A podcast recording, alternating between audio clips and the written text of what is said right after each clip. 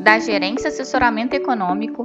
Esse é o seu Bebê Conexão Mercado, que traz para você as principais notícias e nossas análises do Brasil e do mundo. Quinta-feira, dia 5 de janeiro de 2023, meu nome é Eduardo Toneto e vou dar um panorama sobre os principais mercados. Nos Estados Unidos, ontem a ata do FONC renovou o discurso hawkish, né?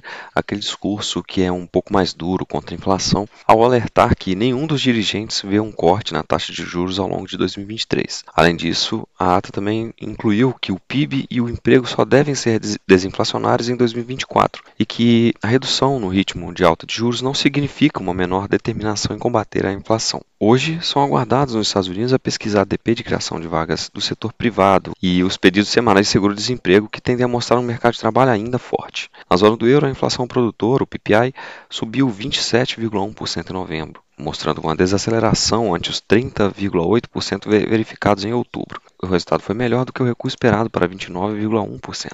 Na China, o PMI de serviços medido pela Caixin avançou de 46,7 para 48 pontos em dezembro, enquanto o PMI composto aumentou de 47 para 48,3 pontos. Apesar da melhora, os números ainda apontam uma contração da atividade no país. Nesse sentido, a ata do FONC, indicando que ainda há trabalho a ser feito para combater a inflação, e os dados do relatório JOLTS, mostrando que ainda há muito mais vagas do que trabalhadores disponíveis, poderiam resultar em uma sessão negativa para as bolsas, com alta das taxas dos treasuries e valorização do dólar. Entretanto, dados melhores que o esperado na China e na Europa tendem a conter esses ânimos, com os investidores moderando seus movimentos enquanto aguardam o relatório do mercado de trabalho dos Estados Unidos amanhã, o chamado payroll. Nesse sentido, os mercados devem operar mistos, com bastante oscilação ao longo da sessão, à medida que os indicadores e discursos do dia forem sendo divulgados. Ainda assim, esperamos que, ao final do dia, prevaleça o dólar levemente mais fraco contra a maioria das moedas, taxa dos treasuries em alta, bolsas e commodities em alta. No Brasil, os investidores continuam atentos às falas dos novos ministros que tomam posse nessa, nessa semana. Hoje, Simone Tebet participará da cerimônia para assumir o Ministério do Planejamento, que deve contar com a presença do ministro da Fazenda, Fernando Haddad. Ontem, o mau humor do mercado, gerado por algumas declarações dos novos integrantes de Brasília, surtiu algum efeito, despertando sobre o novo governo a necessidade de, de alinhar os discursos, tanto do campo econômico quanto do fiscal.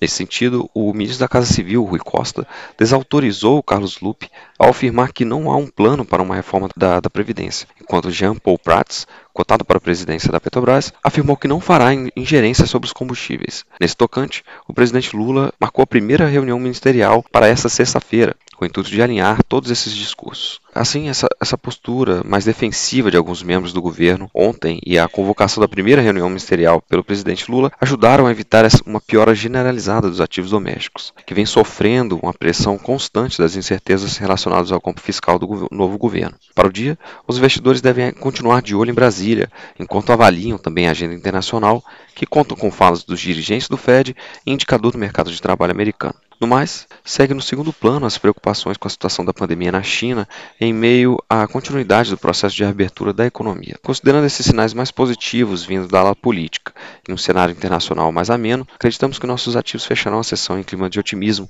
embora com alguma volatilidade. Nesse sentido, o Ibovespa e o Real devem terminar a sessão em alta, acompanhando as commodities, enquanto a curva de juros deve devolver prêmios em todos os vértices, enxugando parte dos riscos assimilados nas últimas sessões. Um bom dia a todos e bons negócios.